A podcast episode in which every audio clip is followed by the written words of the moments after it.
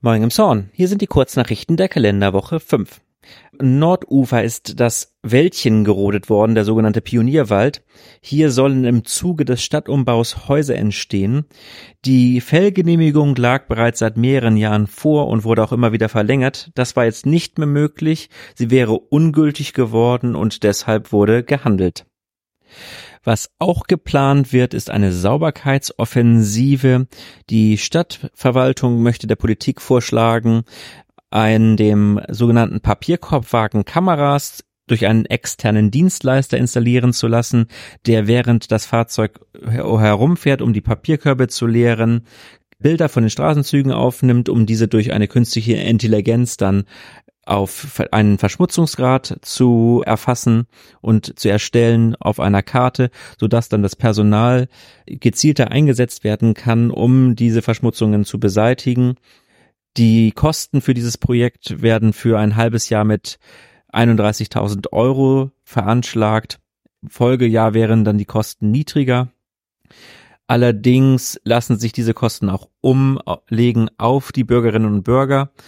Es wird aber auch davon ausgegangen, dass sich das Personal effektiver einsetzen lässt und dass sich das so dadurch amortisiert. Ja, wo es leider auch oft sehr dreckig ist, ist um den Bahnhof herum und auf der Ostseite des Bahnhofs, genauer gesagt der Mühlenstraße, tut sich ja immer mehr ein Trauerspiel auf. Nun schließt dort auch das Hochzeitshaus. Viele andere Läden stehen dort bereits schon seit längerer Zeit und trotz der zentralen Lage leer. Und am Ende der Straße, an der Lindenstraße bzw. der Julius-Leber-Straße gibt es ja 2 Zebrastreifen.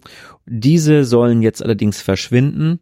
Zunächst war hier die Lösung Shared Space im Gespräch. Allerdings ist die wieder verworfen worden, wird von abgeraten von Experten, weil sich die Straße sehr stark frequentiert ist durch den Busverkehr und auch durch den Schwerlastverkehr, der zu Holzjunge fährt, und ein Zebrastreifen, die bisherigen Zebrastreifen sind an dieser Stelle nicht mehr zulässig, denn an der Lindenstraße ist der Bereich zu schlecht einsehbar für die Fahrzeuge und an der Julius-Leber-Straße, also der rechten Zebrastreifen, ist die Querungsbreite zu groß.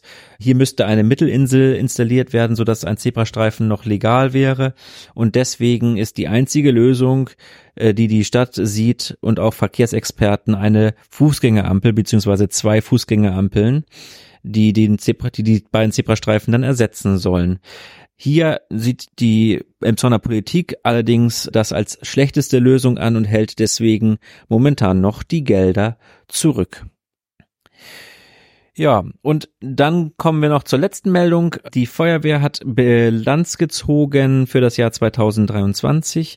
Es gab mit 609 Einsätzen wieder mehr als 600 Einsätze, das zweite Jahr in Folge, und das, obwohl es in diesem Jahr nicht mal im letzten Jahr nicht mal einen großen Sturm gab.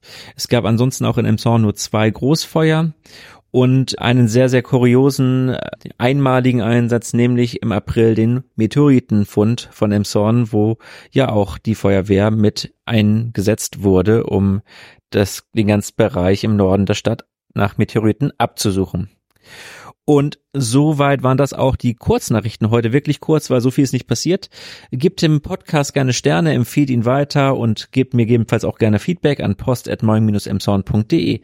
Ich bedanke mich für eure Aufmerksamkeit und wünsche euch einen guten Start in die neue Woche.